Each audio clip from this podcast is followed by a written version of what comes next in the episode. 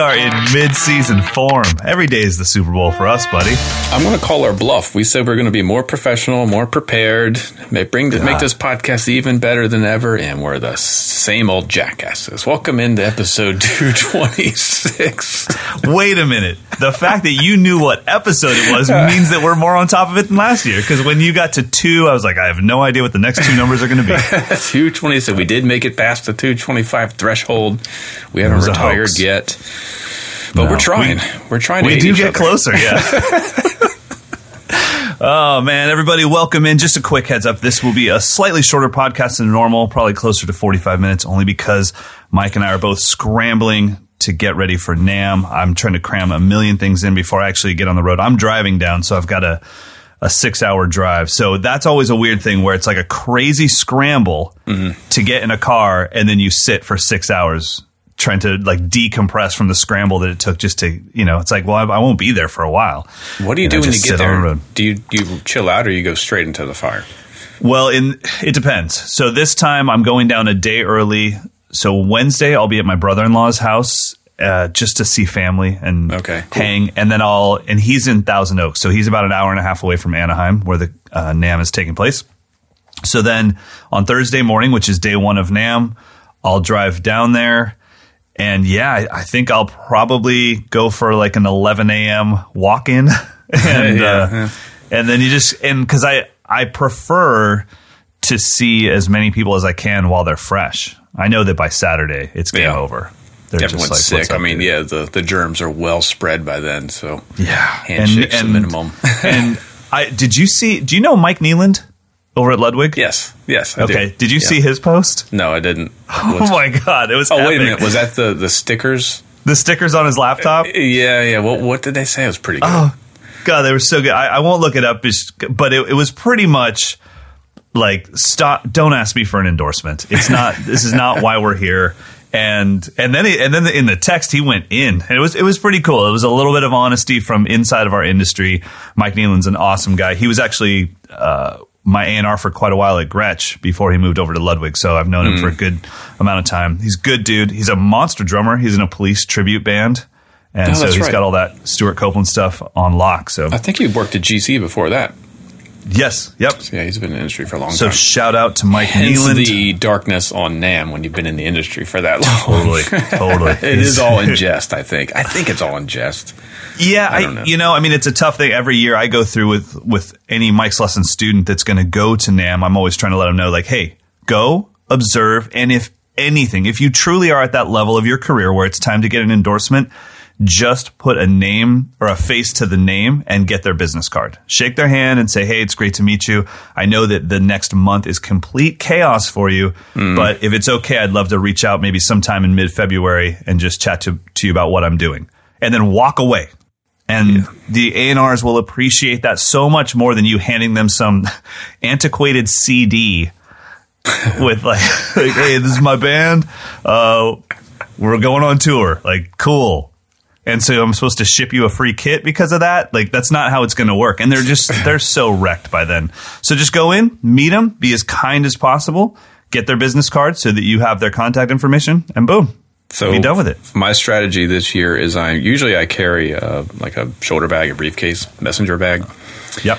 and then I end, inevitably end up with like 30 pounds of literature that I have to carry around for four days. So this year, my strategy is I'm going in with nothing. So a boy. my excuse is I just don't have anything to carry it in. Can you just Sorry, man. email it to me? I mean, whatever you need to do. So you're gonna go? Is there any way you have a like a CD or?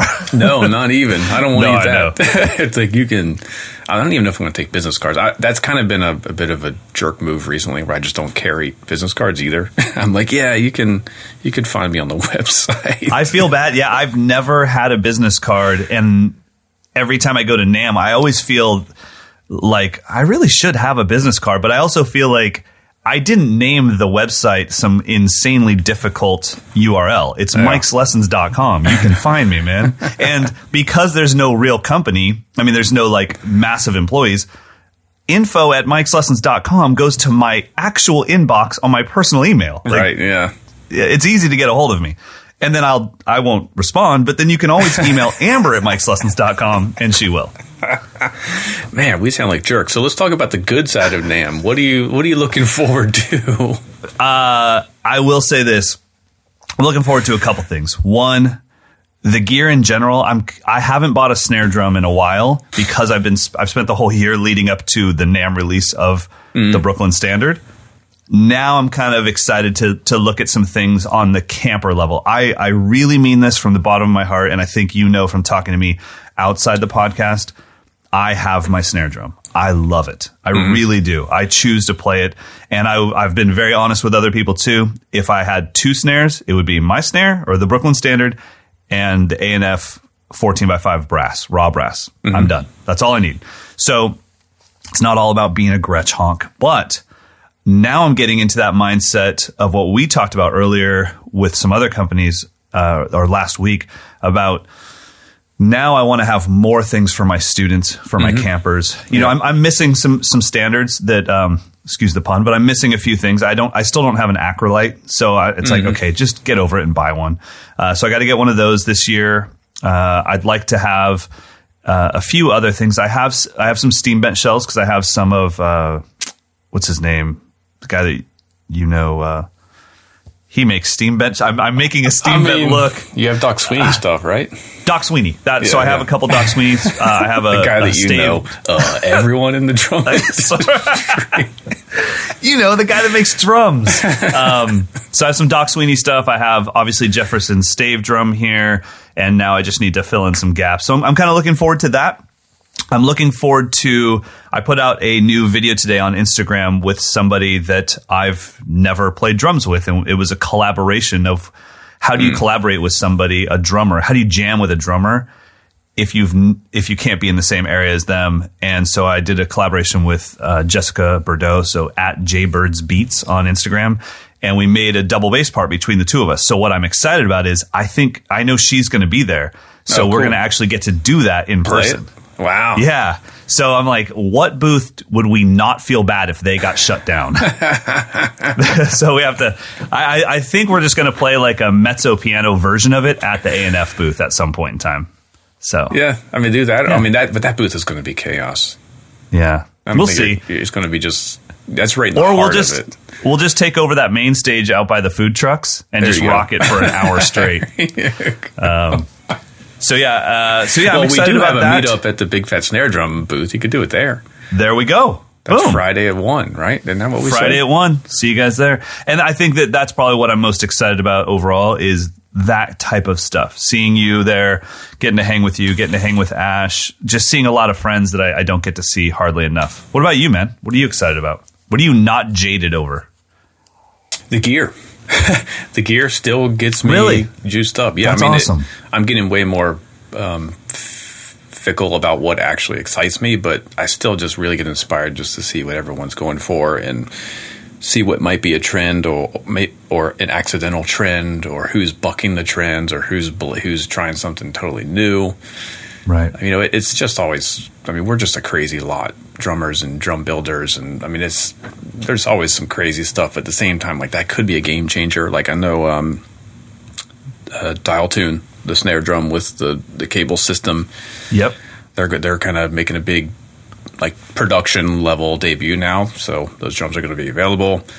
That's those awesome. are those are pretty freaking awesome to be able Yeah. to tune the entire drum with just two knobs, um, and it works. It definitely works. So, you know, just seeing who else is going to come at out with something cool like that, um, and then what else am I excited? About? I mean, I have some inside scoop on some of my friends who are making who got some contracts with some of the bigger dogs. So just to see who's building Wow. for other people and how that's going to shake down and.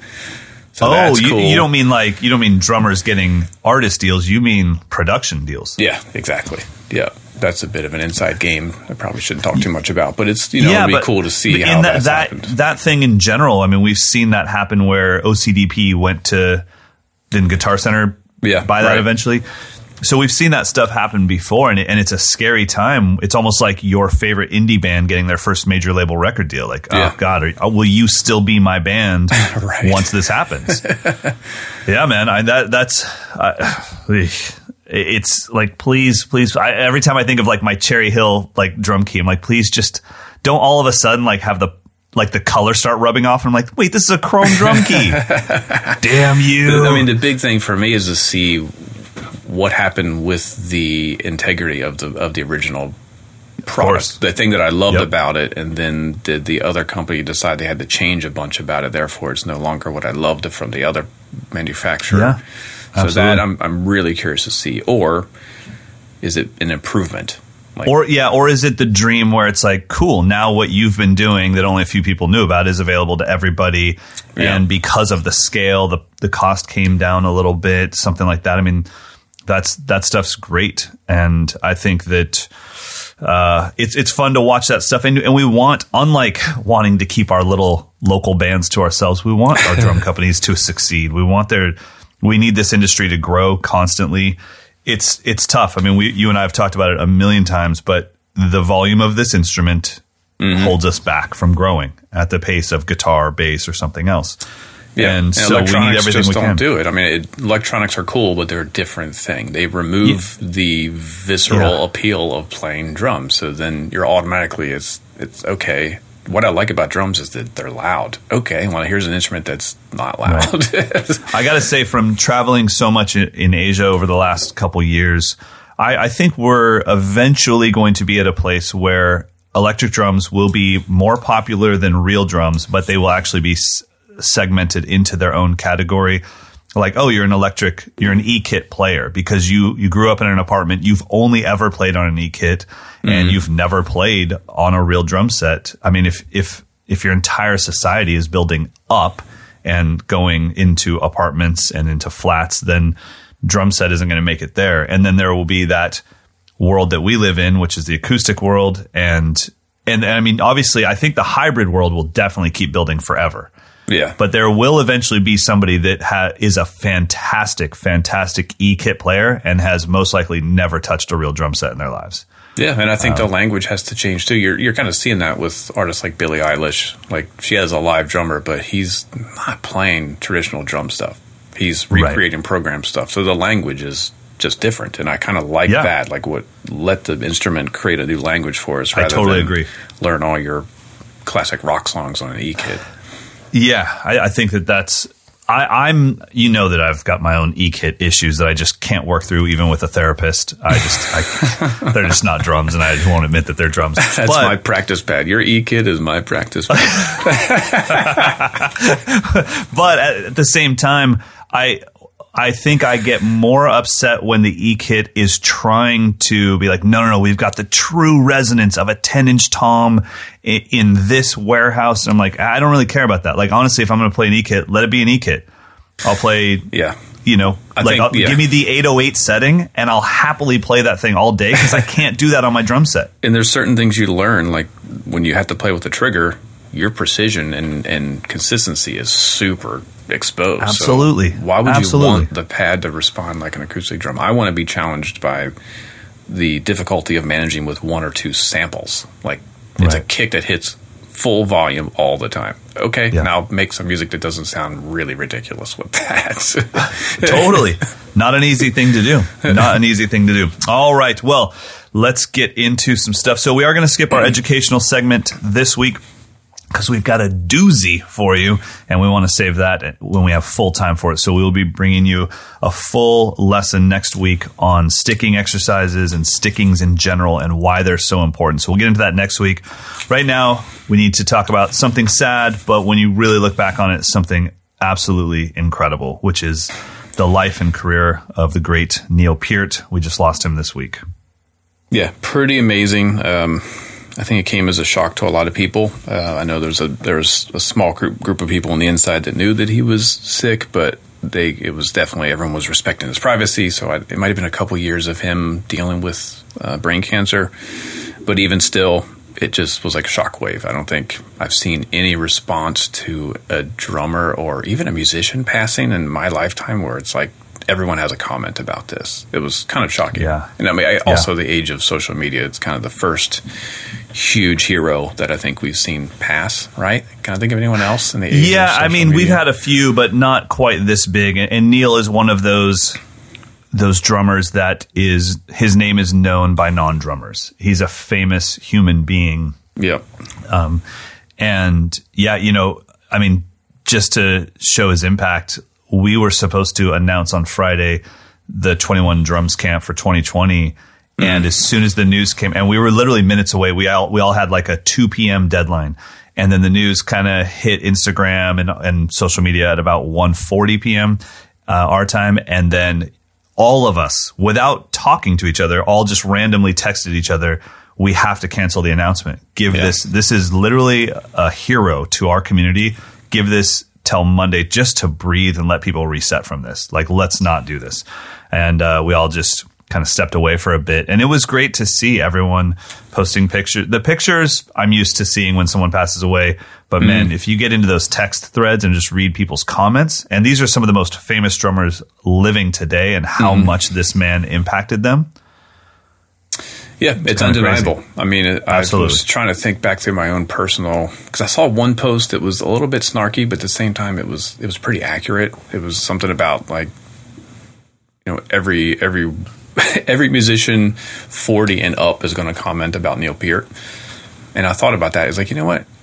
That's pretty accurate because I'm I'm just turning 41 and I didn't really become conscious of, of Rush their early career until much later. It wasn't when their album Presto came out. It was the year I started playing drums. So, right. and I was watching MTV, and Show Don't Tell was a hit single on MTV, and I had no idea that they were this legendary band. I was like, whatever yeah. it is, this is badass, and I've got to listen to it more and more and more. So I think I was at that cusp of, of discovering Rush without someone telling me to. Maybe the next generation it's handed down from teachers and parents and brothers, yeah. but for me it was just MTV played this debut song from this new band that I'd never heard of before, and the drums are loud, and I like. I'm it. in the same boat, and you know it's funny. At that same time, they were um, they were also playing I Get By by the Grateful Dead, which was a brand new band.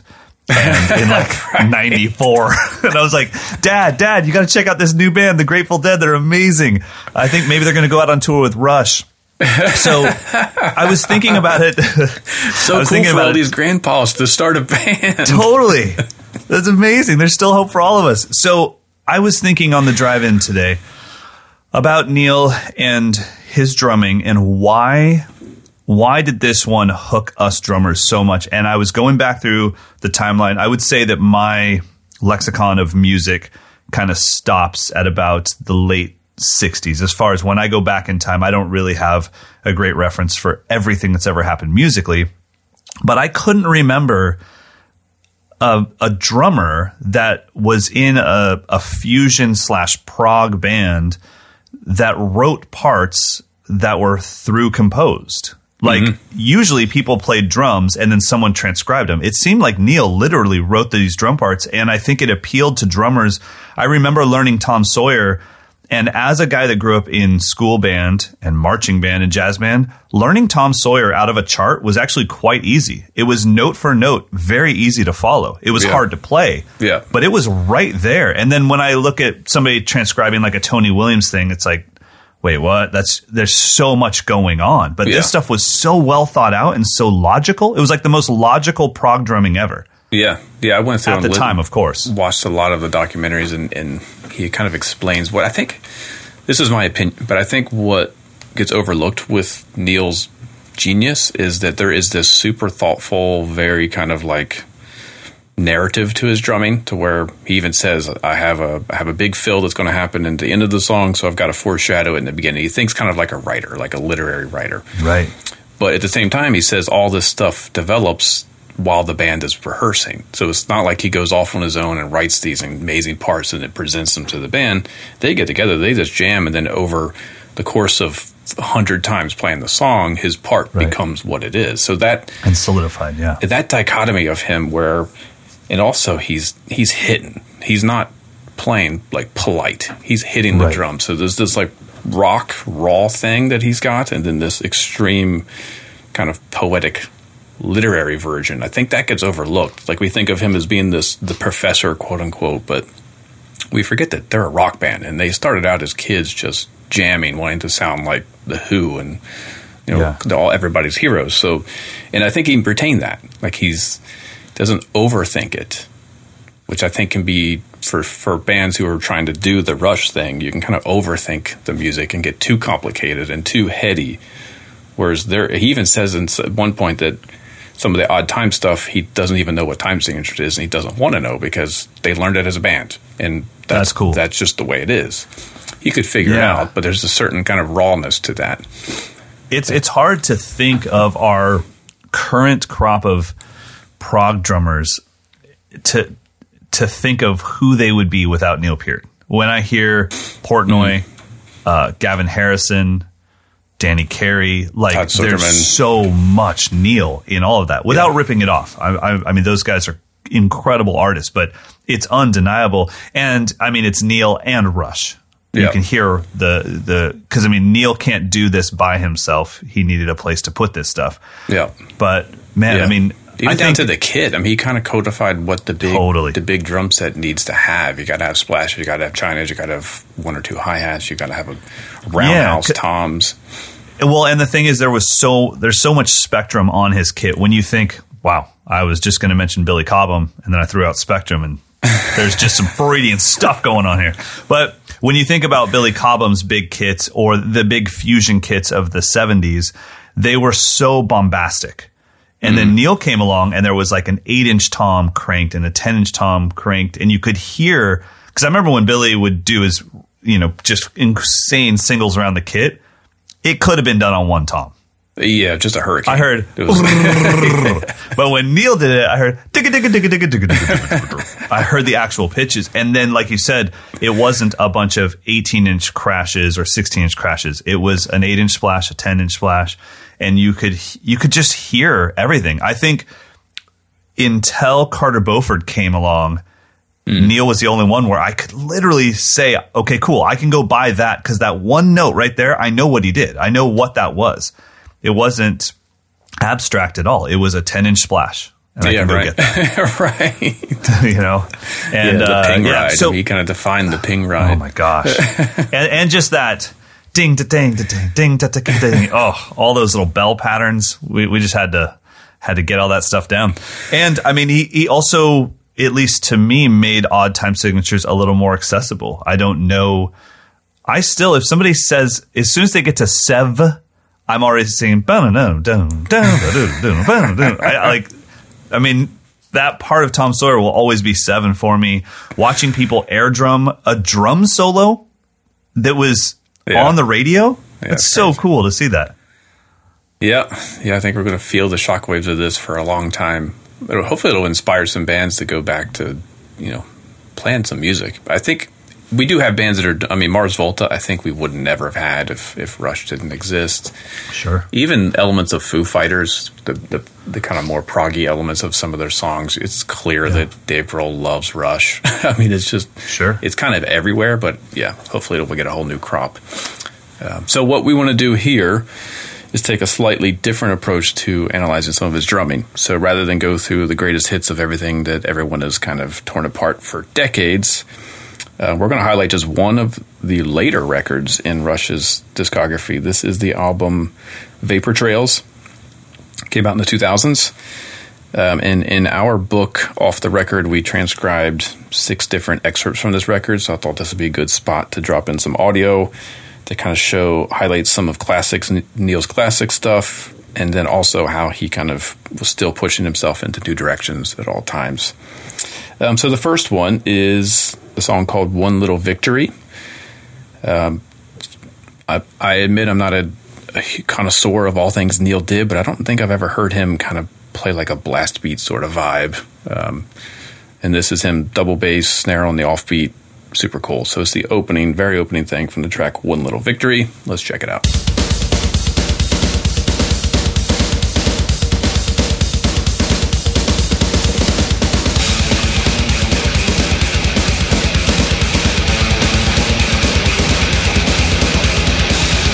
Yeah, I don't even know what you would call that's just like a Not a blast beat. I think I misspoke, but it just sounds like something Yeah. Anthrax or someone would have done. Anthrax is great. I, I think that could have been the intro off of uh, Vitology by by Pearl Oh, Jam. yeah. Like they they could have just swapped out whatever uh, Dave did in that and, and thrown that in there. But it, it's just it's a very non Neil groove for sure. Yeah, I'm again. I'm, i would like to know some more spots where he's playing double bass like that, but I don't. I can't think of it off top of my off top of my head. So that's the first track, and then let's do um, this one's way more subtle.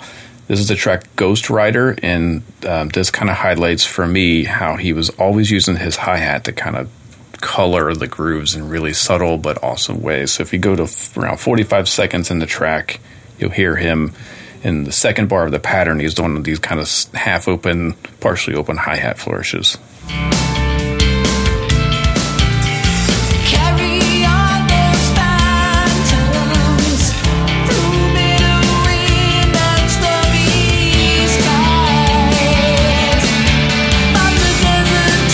Man. Man, it's so hard not to just be like, y'all done stole Neil's stuff because I can hear like nine drummers right now. Uh, you know, I, and I definitely did not stick with Rush through the entire development. So I know their classics. I've never been somebody that just sat down and was like, okay, I'm, I mean, besides in high school, I've never tried to learn a Rush song, but I've just appreciated it. But hearing this stuff, just even uh, one thing that definitely has been overshadowed, at least in our discussion, his tunings oh my god, when you hear that groove, I'm like, yeah. there's six drummers. I can tell you right now, it's still tune their drums just like Neil. That's right. crazy. Yeah, I love it. I think he's played like 13, he's playing 13 inch hats. So that's another kind of thing he stuck with that buck trends over the years. So um, the next one is How It Is. This one um, showcases how he uses the crashes to kind of punctuate um, the grooves a little bit. So if you go to around 145 in the track, you'll hear him throw in some cool crashes within this this classic Neil 16th note groove.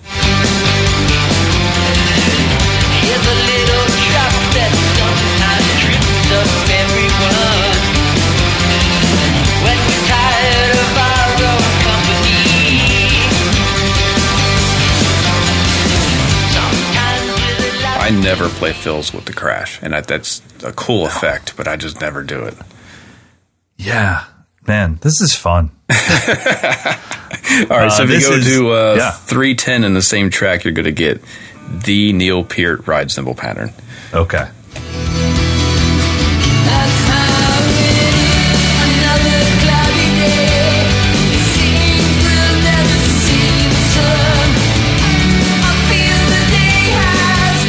Man, that's like a greatest hit for Neil Peart. It's like he has to every record has to yes. have that, and it's not yeah. because he doesn't have any other ideas. It's just the perfect choice at that point in the song. Sometimes it's just the right thing to do. uh, yeah. And, How do you think of I've, that pattern? Do you think of it as a paradiddle or do you think of it as Latin derivative? Um, yeah, I I don't. I think of it as a Neilism because mm. it's just it's a melody uh, that and and it's a melody that as soon as it happens, I'm like, come on, Johnston, did you really just drop a Neil? Like, and I, have definitely done that quite a few times because it just feel once you learn it, you know, most of us in our age category learn this in our teenage years. It just feels so good because you've been playing dun, dun, dun, dun, your whole life. Yeah. And as soon as you get that ding, ding, ding, you're like, oh, biscuits, come on now. Uh, and then you and then you realize I can put this on the toms. I can put this yeah. anywhere, and it's just this cool vibe. So definitely um, universal pattern. It works. I mean, you yeah. hear that in a lot of like uh, New Orleans grooves, and I mean, it's it's just kind of there. But it's yeah. still when it, in this context, it always sounds like Neil Peart to me. Totally, always. All right, the next song is Vapor Trail. This is another one where he's using the hi hat for little subtle textures within some 16th notes and in some like kind of like timbale sounding snare drum fills. So it's right around the 42 second mark of Vapor Trail.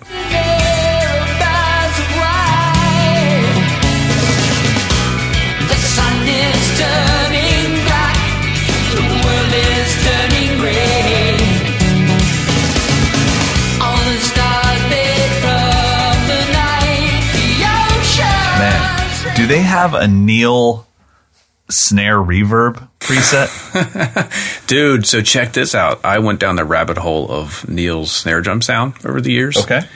Guess what? I, uh, again, anyone listening who's a Neil freak is probably like, oh, these guys are idiots. They don't know this. But his number one snare for years, guess what it was? Uh, What'd you guess? I'm I, well, I'm gonna guess it wasn't the Neil Peart uh, DW snare. I'm gonna guess he didn't have that. Uh, it's a drum that God. both you and I own, and you never would have ever thought in a million Okay. years that it's the Neil's snare. I have no idea. It's the Slingerland five and a half by fourteen Shut artist. up. The- I mean, not on that track. That's obviously a more Right. modern drum, but all the early classic. no way. So that dense, thick Neil Peart snare drum sound from the seventies. That's that drum that we think only could do one thing. what have Mike and I been telling you? It's the most versatile drum on the planet. That's all we ever say. So it's Wow. a three ply Slingerland artist model drum. now go back and listen to those first three or four records that he played on. And like, can I get my drum to do that? I mean, it's so classic. Wow, that's awesome. That's really cool. All right, so if you go to uh, one minute and five seconds in that same track, Vapor Trail, you'll hear him throwing in. Uh, this is again something I don't know that he's done a ton of before this, kind of like orchestrating the groove around the toms in a more kind of tribally, melodic kind of way, sort of Jeff Porcaro sounding. So 105 in Vapor Trail.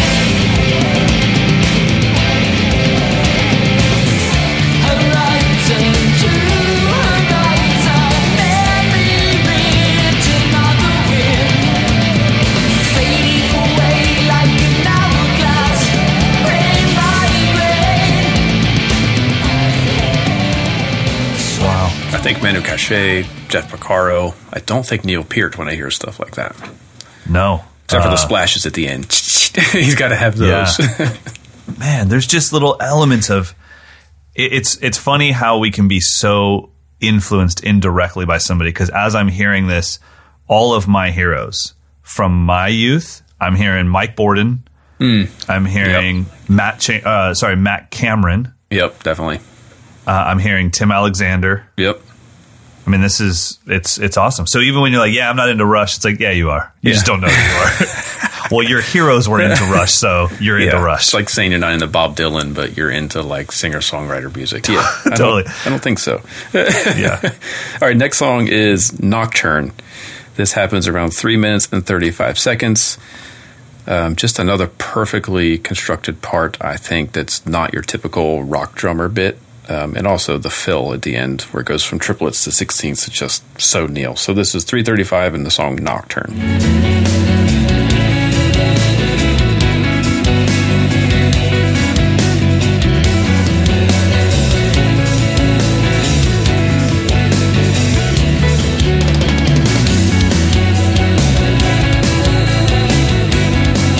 Yeah, and those those are the types of fills that I was talking about when we first started discussing this, which is I when I hear that, the drum nerd in me is like cool, but there's another part of me that's like I think I could do that. I can hear it well enough that I can do it. And he's got a little bit of that uh, uh, Ringo Starr thing as far as, you know, Ringo's quoted as saying, when do you play a fill? Like when the lyrics stop or when the vocals stop. Neil plays his stuff when there aren't a lot of other things happening. So it's really easy to hear his drumming. Yeah. Yeah, the band was When like he's given perfectly spa- made, made for him. Totally. Yeah. Yeah. It, it's awesome, man.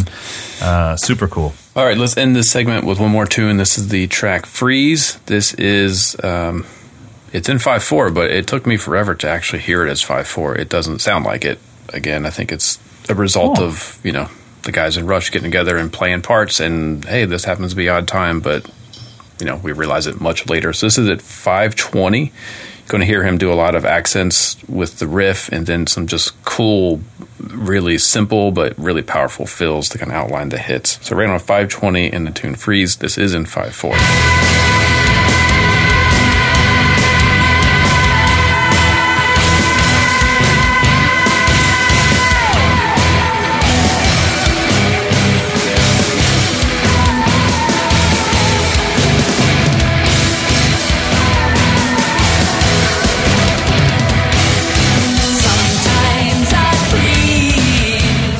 That sounds like what bands are doing today to me. That actually, That well, yeah, those hits were stuff. very djenty. Yeah. Yeah. Jig, jig, jig, jig, jig, jig. Yeah. One, two, three, four, five. One, two, three, four, five. Woo. Brother Neil. Wow. Well, I think as as sad as it is, I hate to I don't know, not have feelings, but we're gonna die. Everybody gonna die. So, just gonna throw it out there in case you weren't aware, Mike. You're gonna die. So, Well aware, my brother. Well aware. Okay. yeah, I'm sure it's just bred into that that kind of East Coast thing. Like you know, yeah, but nothing really matters because we're all going to die anyway. yeah. Did you make a mark? Did you leave an impression? And it's a chance for us to realize instead of how sad I am that he's gone, I'm just so happy that we had him in the first place. Yeah, I mean, think of what he accomplished in just 67 years on Earth. I mean, how many Well- books he's written. We even talk about his books and Right. educational DVDs, and and quite honestly, he's a large uh, reason that Modern Drummer has been so successful over the years because he just created this rabid fan base that wanted sure. to read everything. So he's been on the cover 13 times, I think, Wow. and it's not because we're we're trying to like the Push Neil. He- softballs. It's just every year there was something worth talking about, and everyone wanted to read about it. So we're like, all right, well, let's just keep doing it. Top seller Yeah. every single time. So short life in the grand scheme of things, but what in the world did he accomplish in those sixty-seven years? It's unbelievable. And you and I know a lot of people in the industry that uh, worked with him closely, especially as he made his move to DW and became a little bit more in front of the camera. I've never once run into somebody that had anything even remotely negative to say or even had a weird vibe. It was like if I brought his name up, it was their chance to glow and be like, "Oh my gosh, he was here yesterday and he did this." And then you could hear him rehearsing for the new tour and then you know they just go and go and you're like, "Okay, okay, cool, I think man." uh, I think Grohl posted something about his one time meeting Neil. Neil made him a cup of coffee, and he was like, "All right, my hero just made me a cup of coffee." That's pretty awesome. That's pretty awesome. Yeah, I mean, I I remember being at DW, um, doing some stuff. I might have. it- no, it was. I was definitely still a DW artist, but I was there doing something, and he was there rehearsing for a, an upcoming Rush tour, and just the energy in the building that you could overhear the muffled drumming of Neil rehearsing for a Rush tour. Everyone was just losing their minds. I mean, that, that's that's awesome. We we still have superstars in our world in our in our industry. And I think it's great when we get a chance to celebrate them. And the one thing that we can definitely say about Neil is everything that we've said on this podcast was said while he was alive. He was absolutely appreciated while he was alive. And we, Yeah. like I said, I mean, just the two of us, if we get rid of how he affected the entire world, you and I have been so heavily influenced by him and the people that he influenced. Yeah, yeah, it's undeniable. I don't often go back to listen to these records, but when I do, I always hear something new, and that's that's Yeah. super cool to be like, all right, I haven't worn out these records. My tastes have kind of gone in other directions, but whenever I put on Fly By Night, I'm like, man, I don't even know this record. like, I literally don't know this Right. record. It's, Yeah. it's pretty Awesome. inspiring. Well, we encourage all of you to go down the Rush rabbit hole and just rediscover all this stuff, and then definitely discover the stuff that isn't on that easy to reach for shelf. Check it out. I think you will grow from it. And if, any, if you're anything like Mike and I, you will hear how much your heroes have been influenced by this great drummer. All right, let's get into some gear. We're talking little Mapex. Yeah, this is, I guess, kind of in line with Neil and the, the big kit that can do all. The Mapex Black Panther Design Lab Versatus System kit is designed to be the one kit that can do everything you can ever imagine. It is essentially two, maybe three kits in one, depending on how you kind of configure it. Um, Okay. Just just rattling off the specs would take an hour, but it is um, what it comes with is a 16 by 22 inch bass drum, a 12 by 18 auxiliary drum that can be set up as a bass drum or a tom, um, 7 by 10 and 7.5 by 12 rack toms, 13 by 14 and 15 by 16 floor toms. So that with that shell pack, you can then chop it up into a four piece kit that has more like a rock vibe with the 12 and a 16 and 22. You could have a bop kit, or you can set them all up and have like the you know the studio kit that just leave it set up and you can cover anything you want. You can have a with either the second bass drum on a remote pedal or up in a gong bass drum kind of setting. So obviously my skeptical hippo eyes were like, yeah, one kit that can do everything. Good luck. Uh, I was kind of shocked, quite frankly. Really? It it was the first kit. I I set it up both ways and tested it both ways. It was the first kit that once I got it dialed in tuning wise, I didn't want to explore anymore. It just this Oh, did those- what it those- needed to yeah, do. Yeah. It has that like perfect Dave Weckl, Russ Miller vibe. Like the toms Okay. just sound perfect in the kind of middle range. So I didn't want to go crazy with it. Like, okay, this is obviously designed to sound just like this. Um, so you want to listen to it and then dig more into the specs? I would love to. All right, so let's check out both setups. So we've got the big kit. This will be the 12, 16, 22. They also sent a cherry bomb snare to use with it. Doesn't come with the kit, but that is a Mapex snare.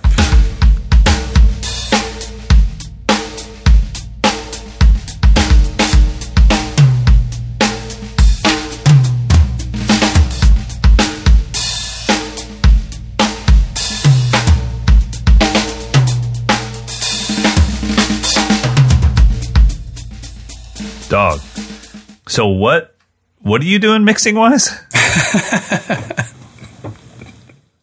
well, I'm serious. Like that that exactly same. what you said. It sounds like uh like a Weckl mix. Yeah. And I didn't do anything different with these I did with any other kit. I probably spent less time worrying about phasing and, and any kind of subtle EQ. It's just a standard mix that I would do on any kit if I'm going to record for somebody and send it off for them to do what they want. Is that bass drum wide open? Wide open. Wide open.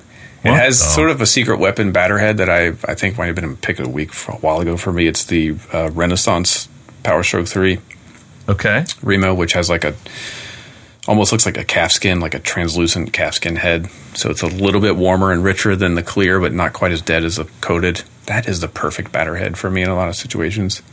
They also mix the drum head, so it's clear ambassador top and bo- bottom on the 12, clear emperor on top of the 16, clear ambassador on the bottom. It's a good idea.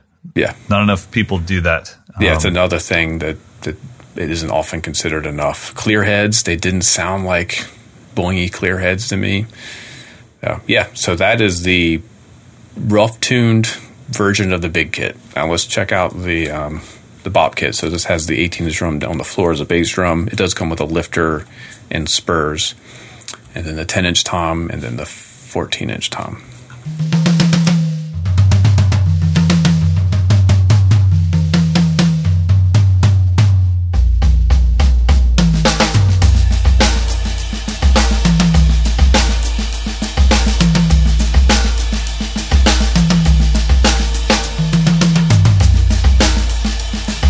dude, that is drum candy. Right? like I can even tell. I know I've I've heard every review you've done over the last three years. There's no way you would keep going back to the rack tom like that for a review. That's you, like you personally digging it and be like, doo doo, And it's a doo doo. What did you say? Doo doo. Oh, oh man. Yeah, again, Man, I- wide open. The bass drum is punchy but wolfy. I mean, it. I was really blown away. So Wow. all the. Not- this is one of those kits where you look at the press release and there's so much kind of like nerdy marketing science versus what is actually real kind of stuff Okay. that you know I'm skeptical by nature. Yeah. I'm like, all right, well, whatever, man. What are they going to sound good? And they do. so they yeah. so whatever they did, it's pretty magical. Um, if I had one criticism, I don't love the tom mount, the big, bulky looking thing, Yeah. just because I don't always want to have to carry that that whole thing around with me. There's no option to like use a just a standard L arm or anything with these toms. You could put in a snare basket that would work fine, but that's just the one thing for me. Like as a, as a gigging drummer, I don't want to have to rely on that big bulky tom mount thing. Sure. Um, but but that's just me being lazy, not wanting to carry stuff. Man, I mean Sonically. and, and this finish, this is like what? Like just a gold Yeah, it's like a gold top, like a classic Gibson kind of gold Yeah. top. Um, that's beautiful. yeah, really, really Wow. impressed. So if you get your, a chance to sit down behind one of these Black Panther Versatus systems, Um, oh, I'm, I mean, I'm definitely. This is appointment viewing over at NAMM. I'm gonna swing by. Yeah. I mean, I hate to say, I, I was now. I, I think you know, but do you know that that was my first endorsement was Mapex? no, I didn't know that. Yeah. So for so I was a Saturn Pro. I was I had Really? Saturn Pro in green and uh, in a green lacquer, and then I had one of their Black Panther 12 inch brass snare drums. So I was uh, with Mapex for two years before signing with DW, And so there's like this part of me that's like, come on, guys. I mean, the Black Panther series ruled the world for Yeah, a while. did. It's still it's still pretty killer. It- absolutely. Uh, but man, I was not prepared to be this excited about a Mapex kit. This is pretty cool. Yeah, I mean it's it's a it's it's up there competing with the biggest big dogs and of the big dogs. I got to say, I mean, I have a few students that are definitely leaning that prog direction. Just to you know, bring it back to Neil. I think this is probably up there with all the kits that I would recommend. Of like, dude, just get this, and you won't have to work. Yes, you can get any kit you want to do this with a lot of work. Uh, you know, I mean, high end kit. No no gels, nothing on this sucker. That's yeah, I mean, I know how like. you do this process, and this drum set sounds like you did something very different to it, and I know you didn't. Yeah, no, nothing. Exactly the same. Oh. Same mics, same everything. So Watch out, Mapex. Sneaky little biscuits. So the full review is over at moderndrummer.com and the and yeah, more extensive playing demo. But like I said, I didn't change the tuning. Once I got them tuned, it was like that was like do not touch these things. They are where they need to be. Love it. All right. Well, we have one extremely special listener question because we only have time for one extremely special listener question. So, Mike, you grab that really important listener question. Okay, so this uh, this is from Dave. The the drums are my number one passion, but I'm considering learning another instrument. Do either of you play other instruments? If so, what do you play, and what have you found to found, and have you found it to improve the musicality or other aspects of your drumming? Um, yeah, that's it. And then he says, "I would love to hear your debate about drum pads." It's not happening That's yet. for another We day. have we have to prep for it. Uh, okay, so I'll I know your answer, and I think your answer is actually more important than mine. So I'll go quick, and then you can answer. I do not play another instrument. I absolutely, as an educator, think it would help all of my students if they did play another instrument. But I would say I've taken up that time that I would have used to play another instrument to find other things that excite me about the drums and help me see the drums from a different vantage point. So for me, cameras, learning how to make better videos, learning how to edit video, that world is my second instrument. I put as much time into it as I do even the drums. And so I think having something else besides the drums is extremely important. Uh, but if I could go back in time, yes, I would. I would definitely play piano. I think um, if I had to do it all over again, or if I had like a legion of, of young kids that were wanting to get into music, I would have them all learn drums, piano, and some kind of stringed instrument. So, piano is where you learn all about music theory and harmony. I mean, it's all there. You can't learn piano without learning intervals and chords and all that stuff stringed instrument like bass guitar, you're learning the physics of what happens when you divide a string in half and getting all the harmonics. So you're learning more about the science of music in that way because the instrument's kind of set up in a way that's not logical like a piano where you have to you have to think mathematical. Like if I divide the string in half, that's an octave, and I divide that in half again, that's another octave. So you're learning kind of the math, the physics of music, um, and then drumming rhythm. So I think bass guitar might be the one instrument that I would say every drummer should have a working knowledge of because it's so intrinsically married to the drums. Definitely. And if you just learn one or two classic bass lines like Another One Bites the Dust and whatever, a Bob Marley line or something, it's going to change the way you think about your drumming. It just is. Because you're going to realize how the drum part affects the bass part and how the bass part affects the drum part. And is there a bass fill? Is it a drum fill? So I think learning bass, which is where I'm kind of stuck at now, I've studied everything out of music ed degrees, so I kind of had to learn it all. But bass is the thing right now that I'm like, this is affecting me as a drummer way more than anything else because I'm just hearing the nuances of groove more, if that makes any Great. sense. Yeah, let's talk about practice pads. All right, so next week we will we have a fiery practice pad debate. Okay, so we are bringing you guys a slightly new segment. As you know, normally at the end of the podcast, we give you our picks of the week. But every once in a while, you can hear Mike and I rummaging around our perspective, sp- uh, respective spaces looking for something to be our pick of the week. So we're going to give you something that we're truly passionate about, and that is our groove of the week.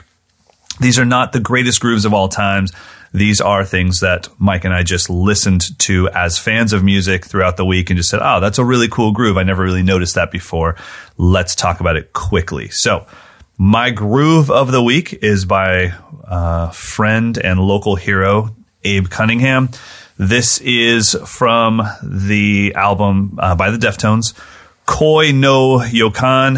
And I believe, I haven't done a ton of research, but I'm pretty sure this was the first album after Chi went into his coma. So this was the first album they did with a bass player other than Chi on. Um, and so I think they used the bass player from Quicksand Right. um, for this one.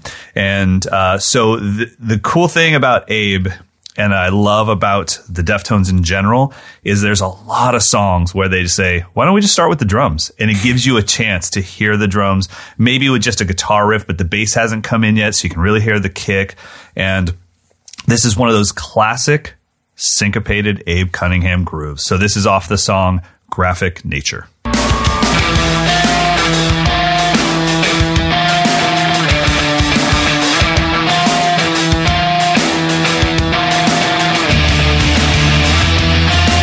And what I love about that is it's a two bar phrase, but it mm. sounds like it's a two beat phrase. Yeah, right. You know what I mean? It, it's like do do do ka repeat to ka repeat a ka to gong gong gong Yeah. ka to gong ka. He's got that that ability to sound like he's always improvising, but when you really start digging in, it's he's not improvising. He is a pissed off David Garibaldi. Just fired up Steve Gadd. God, I remember the first time I saw them play on TV. I don't know which late show it was, but it was one where he started, and I thought, Uh-huh. like, man, I've never seen anyone go for the throat like that, but still have all the subtlety. Like Yeah. he was breaking stuff, but then I was hearing all those nuance. Like, what is going on? Love it. He's still. Uh, I can tell you from personal experience. I mean, I've, I've you know grown up with him, uh, not super tight, but grew up in the same town with him, and we're tighter now. Uh, but he is one hundred percent a mystery. I know nothing about his approach. I know nothing about how any of this happens, and I love it. I just love being at the gym, listening to some Deftones, and still being like, "That son of a gun, he got me again." The first So- time I met him, Oh boy. I'm pretty sure he had a fake, like, heavy Spanish accent the whole time. Uh, It yes, was like, that's 100%. what? He was just kind of talking in a like, is this guy? Did he have a stroke? Like, what's going on here? I'm telling you, if I see him at NAMM in- this week, I guarantee he'll shout our area code. He'll go, Mike, 916, little oil can Harry. and then I'll go, what? And then everyone looks at me. I'm like, don't look at me. I don't know what any of that meant. It's, he speaks in code. Uh, all right. What is your All groove right, pick of the week, sir? I'd asked you to pick a drummer before we started recording. You said Josh Freese, and I immediately thought, well, the first time I ever heard Josh Freese was when I was a skate punk in the early '90s, and I heard about this band Suicidal Tendencies. So I went and bought a tape, sight unseen. Mm-hmm. I mean, I looked at the cover art, and it's it's got Mona Lisa on fire. I thought that's going to be exactly what I want to listen to. It's the album Art of Rebellion. Little did I know this was the one, and I believe the one and only record that Josh Freese made with Suicidal Tendencies. He was probably 19 years old when they recorded it. It set the template for what modern rock drumming will forever be in my mind. So we're going to check out just the first intro to Tap Into the Power by Suicidal Tendencies. Josh Freese just going for it.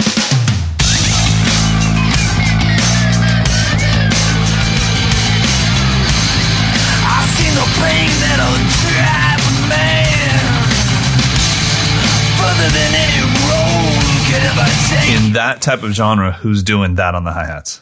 Josh Freese. Abe Yeah, Cunningham. no one else. Everyone else just takes their foot off and throws it out like it's got a cast on it. Yeah, he's Uh, a, and Josh is another one that I think is he's like Neil that where it's like he's crafting these perfect parts that I could see, I could literally see Maynard listening to that record and going, "That's the guy I want in Perfect Circle." yeah true, and he was Right? like Because nineteen. when you when you were playing it, looking for it, I was like, "Are you playing a Perfect Circle track?" And you're like, "No, it's Suicidal Tendencies." I'm like, "No, I know Suicidal Tendencies. There's no way that's Suicidal Tendencies." 1992, that record I Wow. think is a hidden gem if you're into just really badass rock drumming and also kind of metal vibe. I mean, Suicidal Tendencies is one of my favorite bands. I think this is their best record. It's called The Art of Rebellion. Because I'm biased, Josh Freese is my favorite rock drummer ever. Done. Boom. There you go. I'll take it. All right. I hope you guys enjoyed this episode and got to learn a little bit more about one of our true heroes, Neil Peart, and uh, got to hear the surprise in mine and Mike's voice about the the Mapex What the Hell Kit. Um, the Versatus kit. Yeah. Oh, well, I think they should rename it the What the Hell Kit. uh, so, everyone, have an amazing week. If you are headed to NAMM, you will listen to this on Friday, and we will we'll see you on Saturday morning. uh, but Friday come up and say hi. Friday, one o'clock at the Big Fat Snare Drum booth. Mike and I will be hanging out and doing a little jammy jam and fighting about practice pads. All right, so we're going to send the show off with Justin Mason's beat. This is a song uh, called Brother. And what is he playing here? He endorses Los Cabos Sticks, um, and he is using a PDP Concept Birch kit, a mix of Zildjian cymbals, some Audix mics, all done in Pro Tools. This is Justin Mason. If you want to find him online, it's at drummer JM7. Thank you, Justin, and we are out of here. Thanks, Justin. Later, brother. See you in LA. That's right. See you in a bit. Woo.